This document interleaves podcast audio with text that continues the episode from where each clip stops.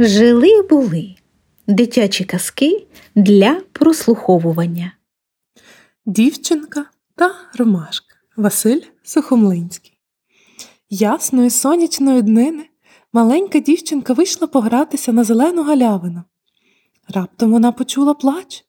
Прислухалася дівчинка і зрозуміла, що плач доноситься десь з-під каменю, що лежить обабіч галявини.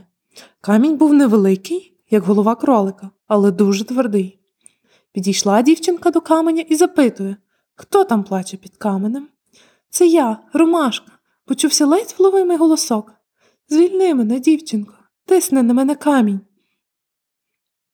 Підкинула дівчинка камінь і побачила ніжну, бліду стебелинку ромашки.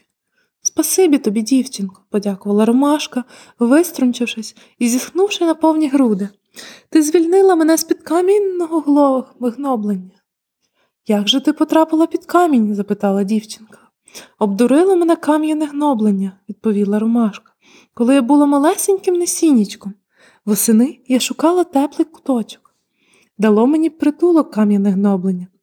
Обіцяло оберігати від холоду і спеки, дощу і вітру. А коли мені захотілося побачити сонечко, воно ледве не розчовило мене.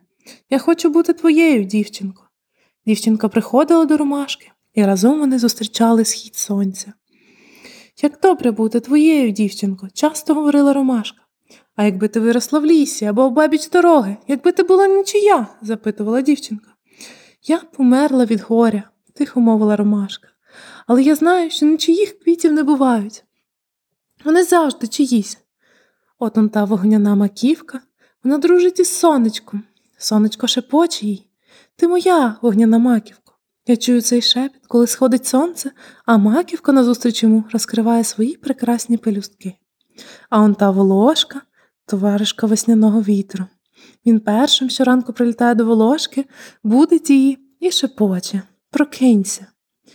Квітка не могла б жити, якби вона була нічією.